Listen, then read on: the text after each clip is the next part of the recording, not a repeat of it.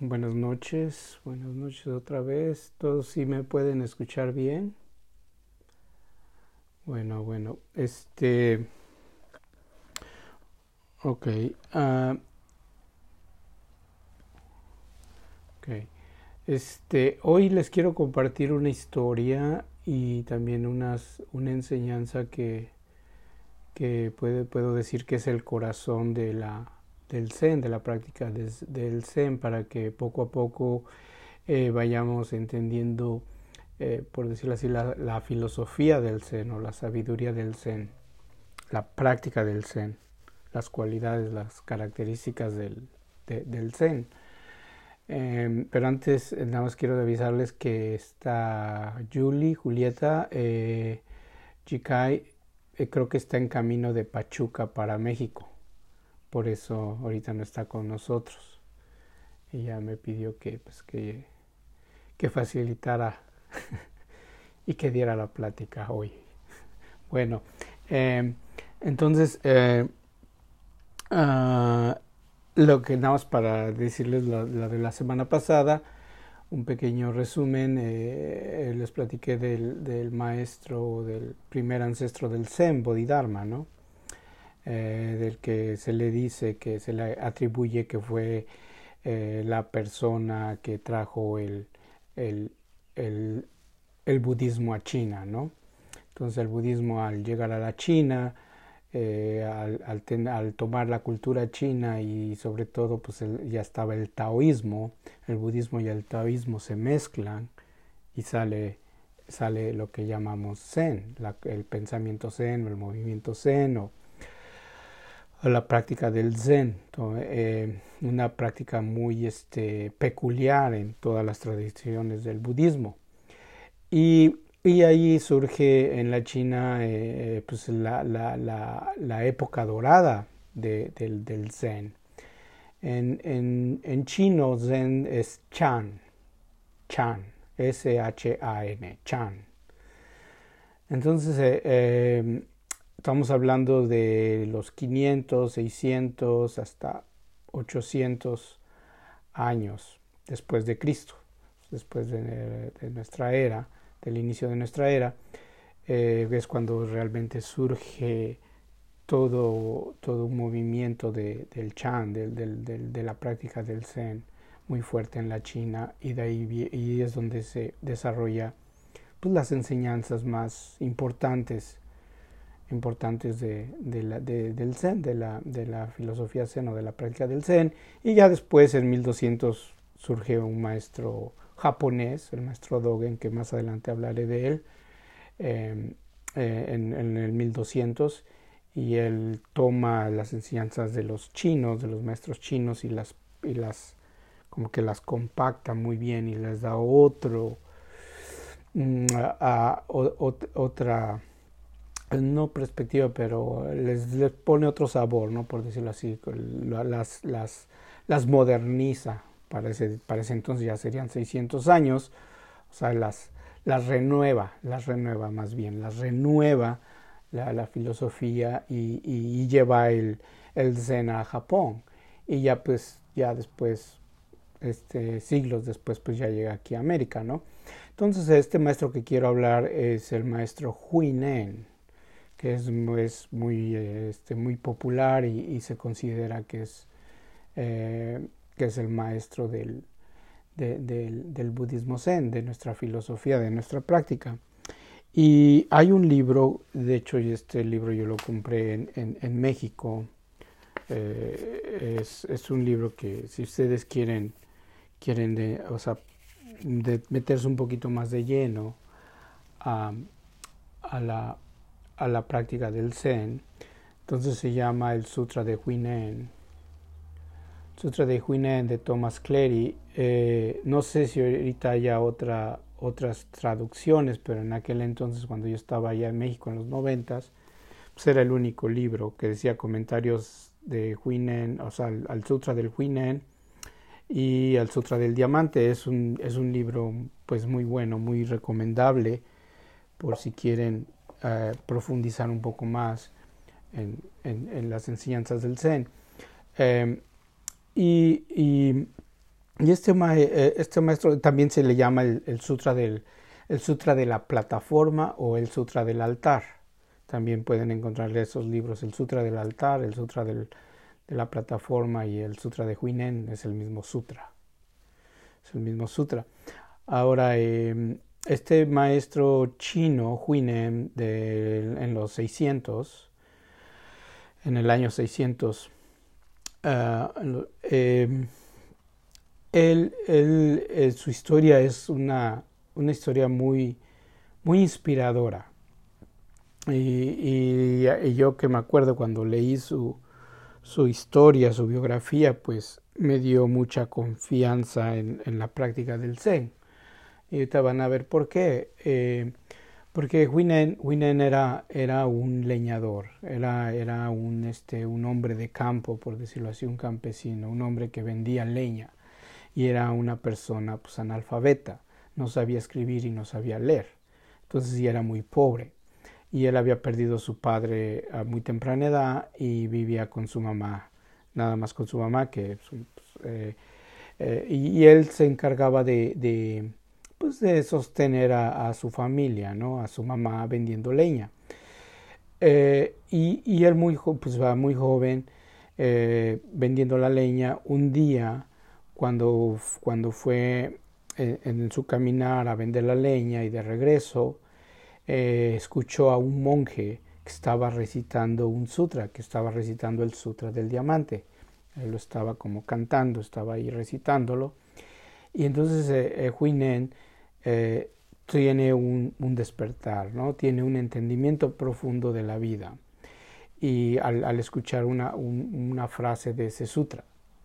Y entonces a Huinen se le, se le ocurre, o sea, se le, entra la curiosidad y se le acerca al monje.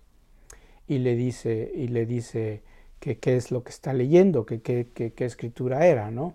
Y ya el, el, el monje le dice, no, pues es el sutra del diamante y ya le, ya le comenta, ¿ok? Eh, y, le, y, le, dice, él le pregunta a Huinen, ¿a dónde enseñan eso? O sea, ¿dónde, ¿cómo conseguiste esa, esa lectura, no?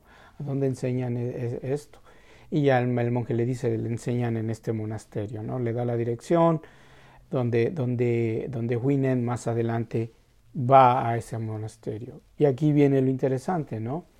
Él, él, él entra al monasterio y entra y, y habla con el, con el maestro de ese monasterio, que en aquel entonces pues era el, el, quinto ancestro. Huinen se convirtió en el sexto, ¿no? Entonces era el quinto ancestro.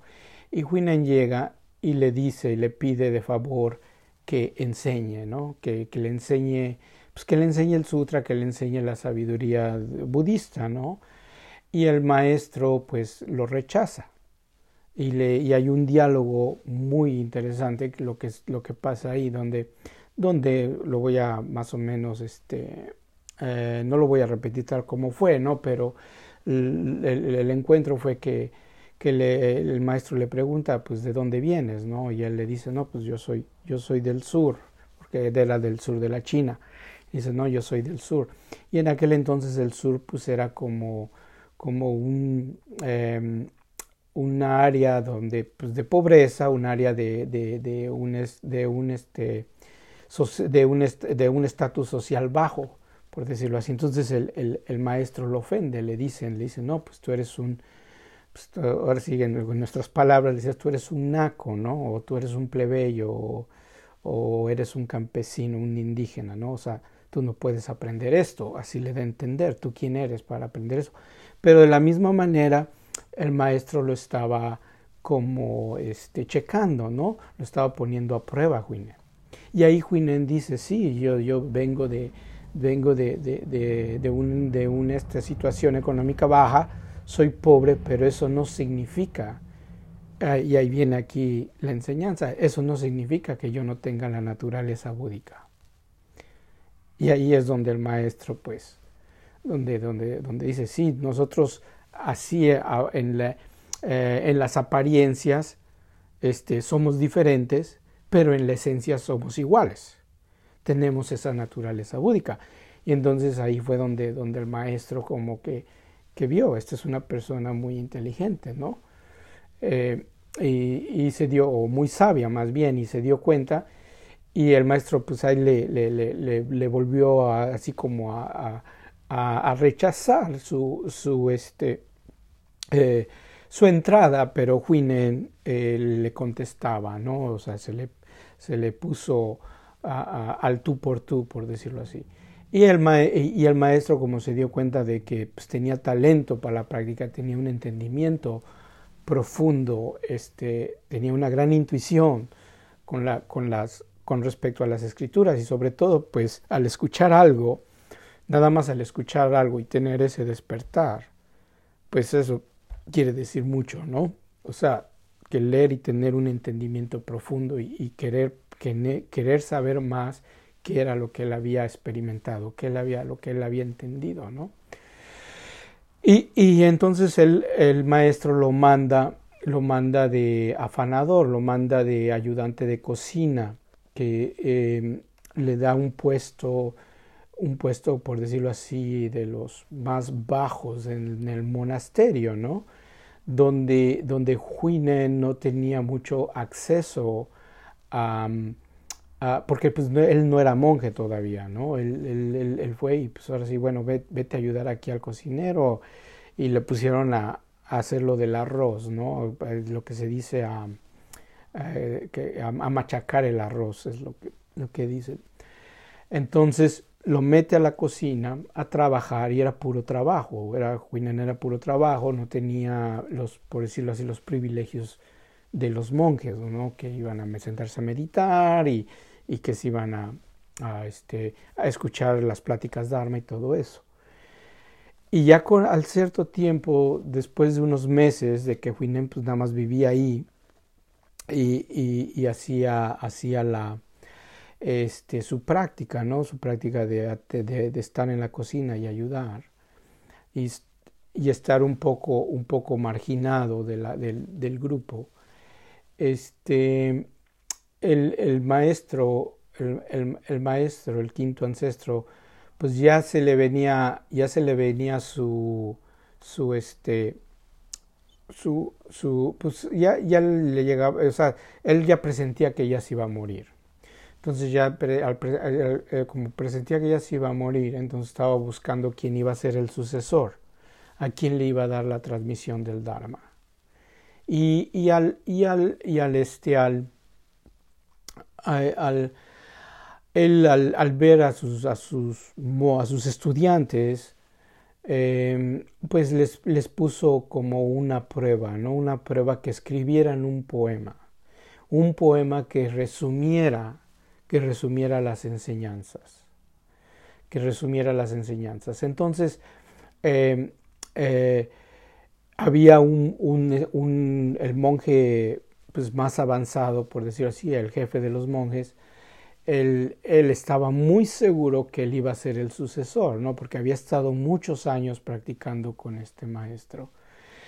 Y, nadie, pues, del entendimiento del Dharma, pues nadie le llegaba a, este discípulo, ¿no?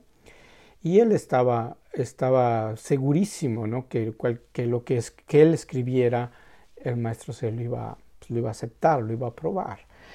Entonces él, le, escribe, em, escribe el poema, ¿no? Entonces escribe el poema y el poema este, este va, va, va, va así, lo voy, lo voy, lo voy a leer.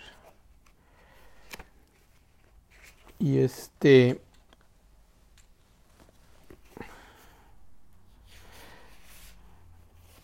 Y entonces él, él, él, escribe el poema y, y, dice así, el cuerpo es como el árbol de la iluminación, la mente es como un espejo claro con su pie.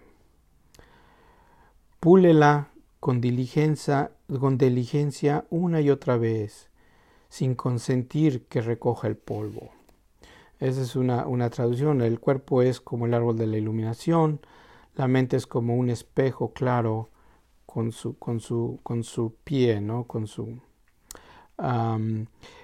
púlela con diligencia una y otra vez sin consentir que recoja el polvo o que sin o que no que no sea que no dejes que se acumule el polvo aquí en, este es el, poema, ¿no?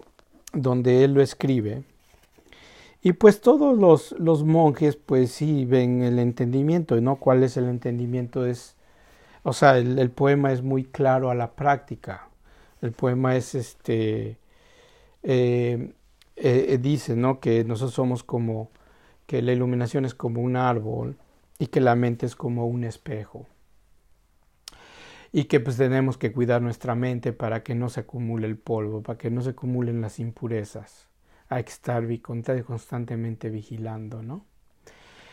Es, eh, eh, pero esa perspectiva, voy a hacer aquí un paréntesis, esa perspectiva era de, de, una, de un tipo de práctica, era una práctica, por decirlo así, un poquito eh, más vieja, era la práctica de, ah, de alcanzar, de, de, de, de, estar constantemente en ese, de méritos, ¿no? Estar constantemente practicando, practicando para, para llegar a, esa, a ese estado de iluminación.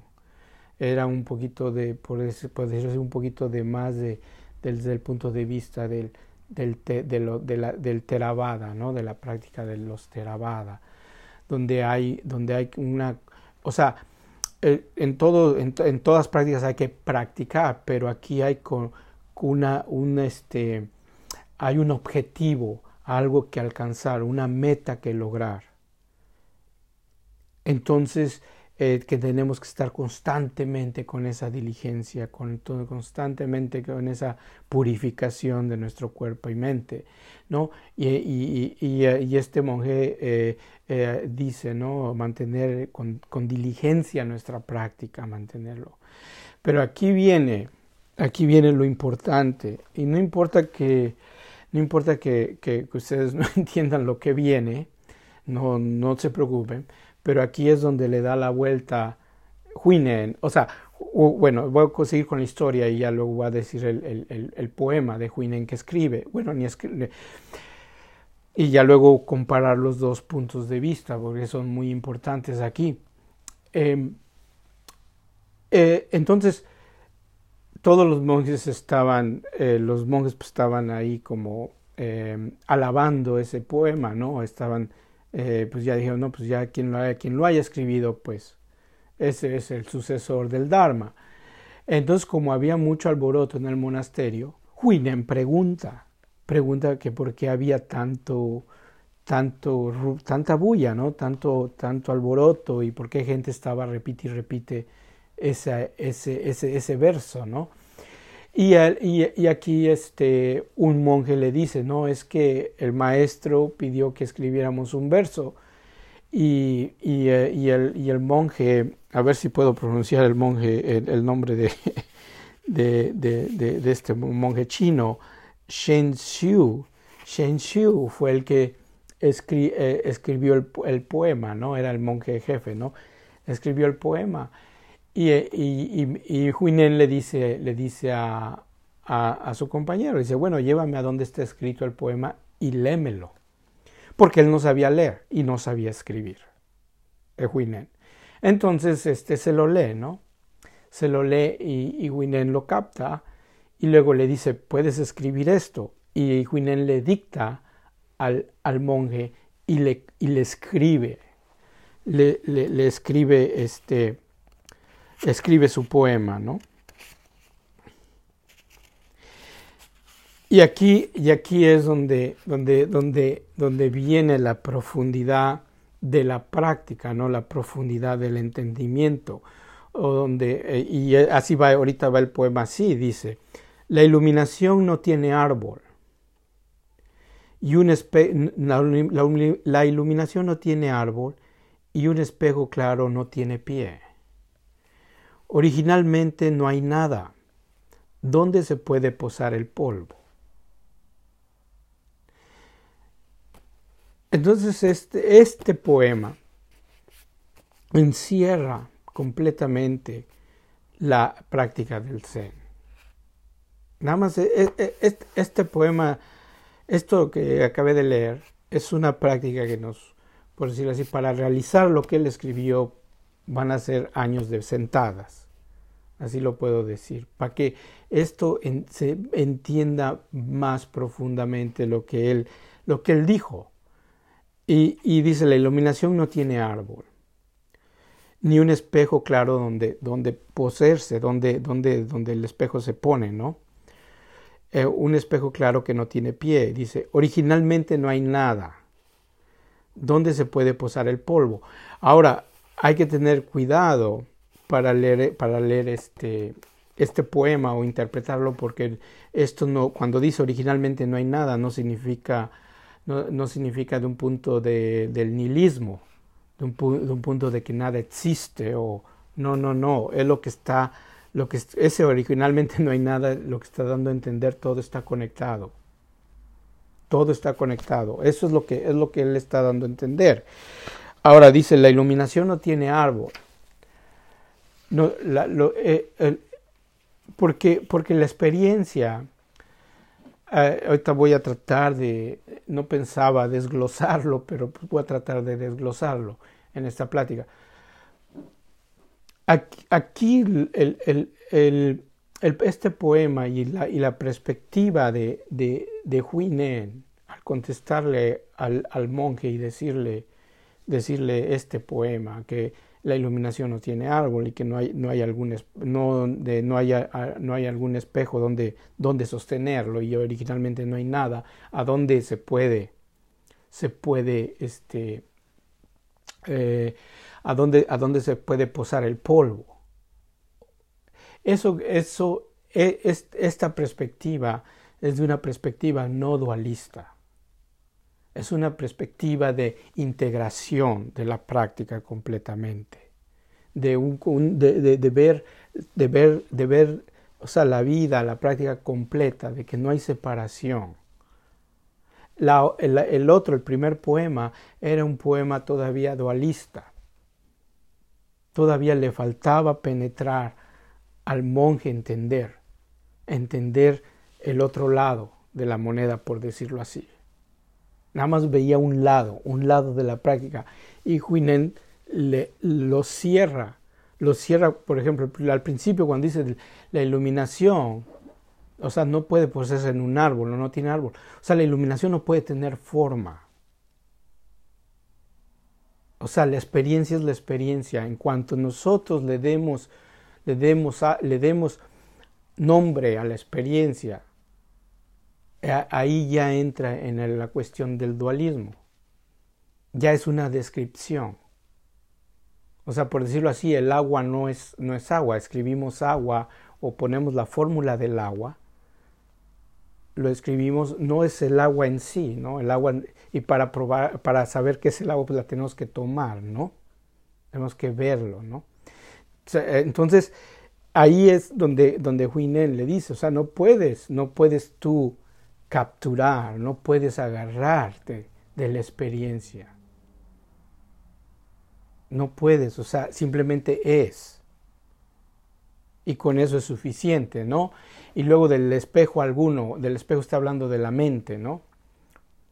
Dice de la mente y, no, donde, donde no puedes atrapar a la mente, no puedes decir, cuando uno se ilumina, se ilumina y no puede, uno, yo siempre hago esta broma, ¿no?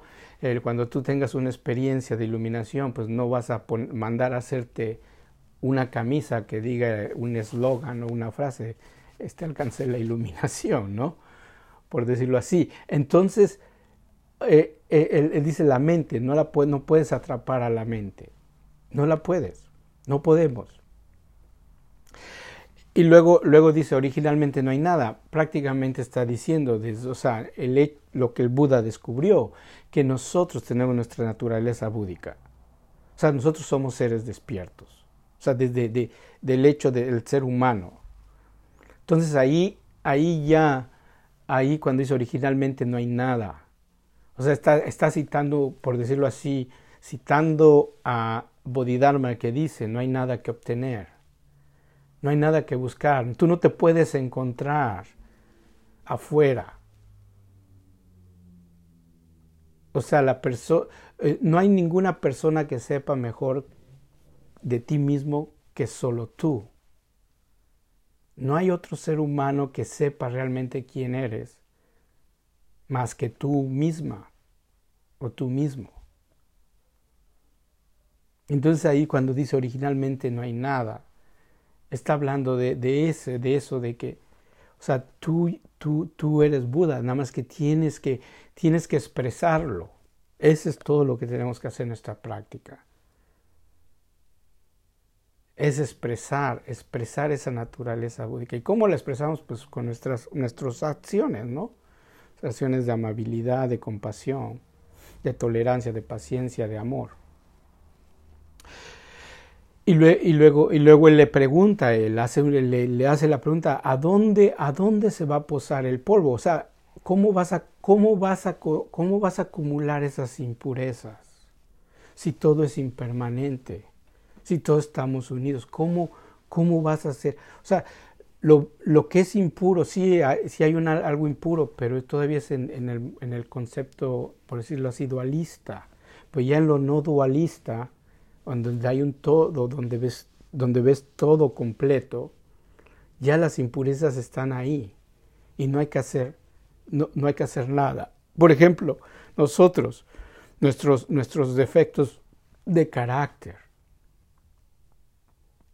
o sea, esos van a estar ahí. O sea, pero esos defectos de carácter no encierran todo lo que somos son parte de nosotros, pero no, no es todo. Y nada más que nuestra mente a veces les da más valor a los defectos de carácter que a nuestras virtudes. ¿No? Pero, pero eh, entonces ahí donde, donde él dice, si, si, o sea, si todo está unido, o sea, si todo está conectado, como tú, ¿por qué, o sea, ¿por qué tú te sientes separado? ¿Por qué tú te sientes aislado? Es otra forma de ponerlo así donde, donde el polvo no, donde el polvo, donde se va a poseer el polvo. Y, y, bueno, y para terminar la historia, Winen, este, eh, bueno, le, le, escribe, lo pone, el maestro, el quinto maestro, lo lee y él se da cuenta que, pues que sí, o sea, que entiende, ¿no? Que entiende el Dharma que entiende el Dharma, nada más que aquí, este, Huinen, eh, o que diga el maestro, el quinto maestro, le, le, dice a, su, a, un, a, su, a su monje, le dice que lo borre, ¿no? Que eso no es cierto, que lo borre. Y ya después el maestro va a volver a Huinen, o a Huinen a la cocina.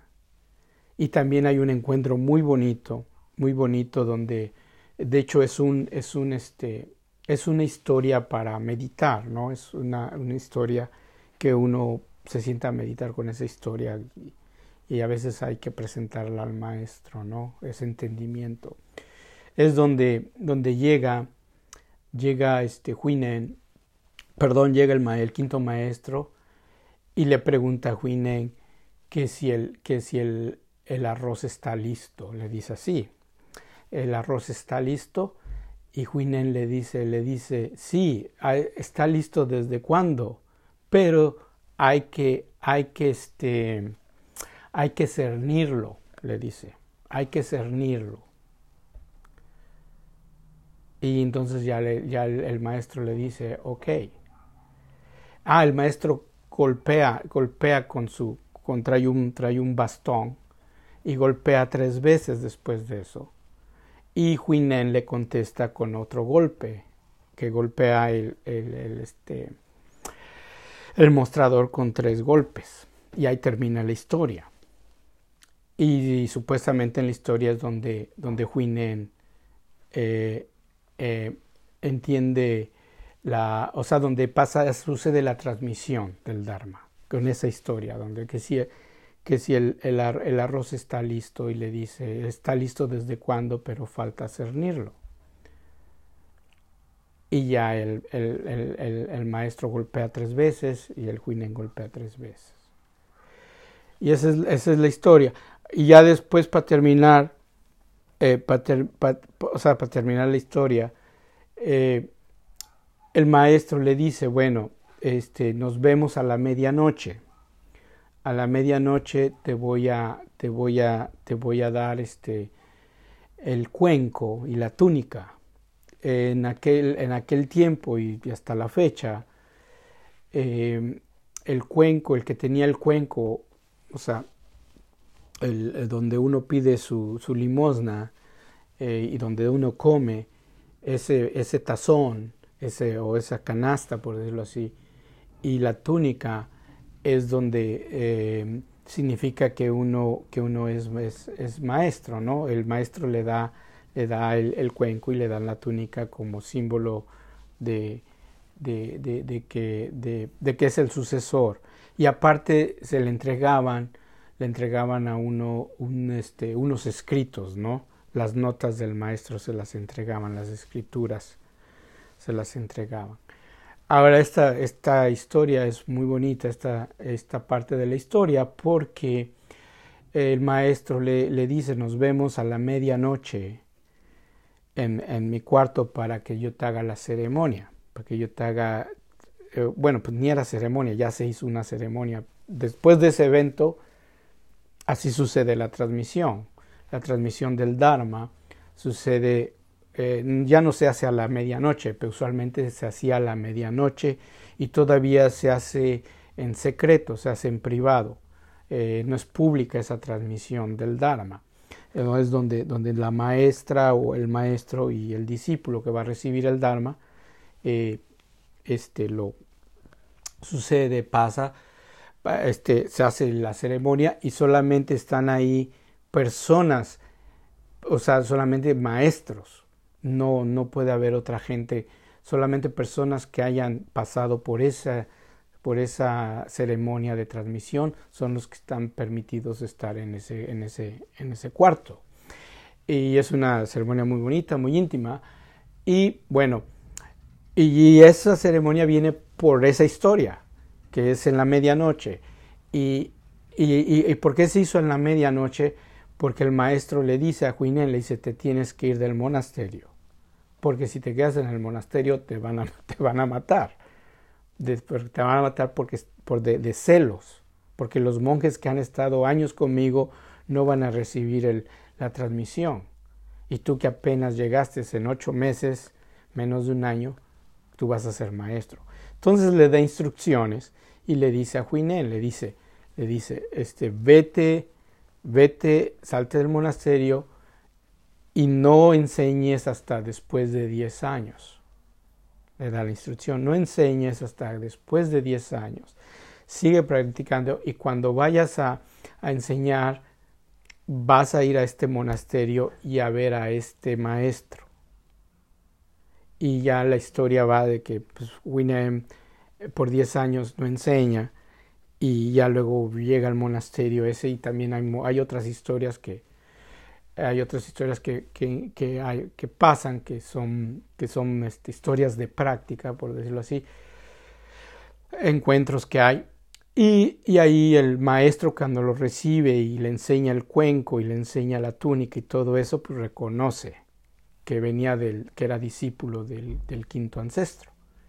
Y, el, y ahí el, ese maestro le dice, no, pues tú vas a ser el, el maestro de este monasterio. Y ya Huinen empieza ahí a enseñar y entonces empieza, empieza a enseñar y pues las enseñanzas, bueno, más bien alguien recopiló estas, estas enseñanzas que están aquí, ¿no?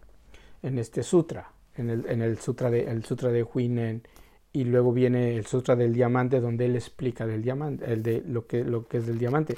El sutra de, de Huinen son sus son sus enseñanzas, ¿no? Donde él ah, eh, Ahora, ¿cuál es, cuál, es, ¿cuál es el regalo de esas enseñanzas? El regalo de esas enseñanzas de Huinem es, es este, de ahí empieza la, la, la,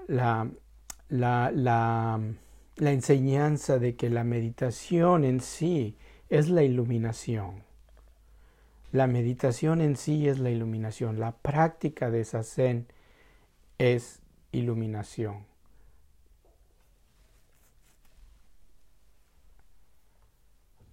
Ya regresé. creo que creo que creo que este me congelé me congelé creo que eh, la, en la, me quedé creo que en el en le que la esencia uh, estoy ahí todavía todavía sí. Bueno en que en que la, la, la, la esencia de eh, o sea de las enseñanzas eh, donde dice o sea su, por decirle el regalo es de que la meditación misma es la iluminación, la meditación misma es el despertar. O sea que está, está, junto, no, no está separado. Cuando hacemos nos estamos, estamos despertando.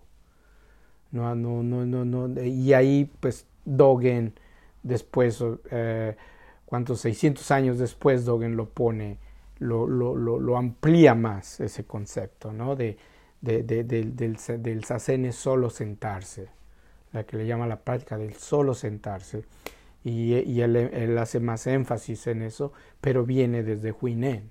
Y viene pues desde, desde Bodhidharma, de que cuando se fue a los nueve años a sentarse en la cueva. El solo sentarse es lo que se requiere para, para despertar, ¿no? O sea, ahí vemos, ahí vamos, no, no, hay, no hay separación del despertar y la práctica. Y, este, y ese es su énfasis de él. Y pone un ejemplo bien bonito que lo quiero compartir. Eh, eh, él pone un ejemplo en sus enseñanzas, pone un ejemplo de que, de que nuestra práctica es como una veladora, como una, como una veladora. Que, que la veladora, la veladora y la luz que da la veladora no están separadas. No están separadas. Entonces así es nuestra práctica. O sea, para que funcione una veladora, pues tiene que prenderse, ¿no? Tiene que haber fuego. Entonces la llama, la llama y el, y el pabilo, así creo que así se llama, la mechita, la mechita y la llama no está separado. Y así ese es nuestro sacé. Nosotros somos, somos la mechita, por decirlo así. Entonces la mechita se va consumiendo, pero la iluminación va surgiendo. Entonces no hay separación con nuestra práctica. Y ya lo, ¿qué es lo que, lo que hace difícil entender eso o experimentar eso? Pues todas las ideas preconcebidas, las, las expectativas y pues las ideas que tenemos sobre la práctica o más bien sobre el despertar o la iluminación, ¿no? Pues sentir que es la perfección o que no vamos a sufrir nunca más, cositas de esas. Entonces, esa es la historia de, de, de, de, de Huinen, del, del, del, del, sexto ancestro, y de ahí pues viene todo el linaje, ¿no? Todo el linaje del Zen. Hay una película, hay una película que se llama, creo que se llama La mente, mente indomable. Mente indomable, creo que es con, con Robert Williams y, y, este, y Mac Damon, creo. Esa película está muy bonita, es de, sobre psicología. Eh, en, en, inglés creo que se llama Good Will Hunting, algo así, Good, Good Will Hunting. Eh, eh, pero en traducción creo que es La mente indomable. Es la historia, y, y, yo creo que el que escribió el guion, o no sé, se basa, puedo decir que es una copia, ¿no? una, una copia, o inspiración más bien, inspiración a la historia de Huinen, porque es la historia de un de un chico que, que es talentoso, pero es muy rebelde y, y, este, y estudia en Harvard, pero por sus problemas psicológicos no, no puede desarrollar todo su talento, ¿no? Y entonces va a terapia y todo eso.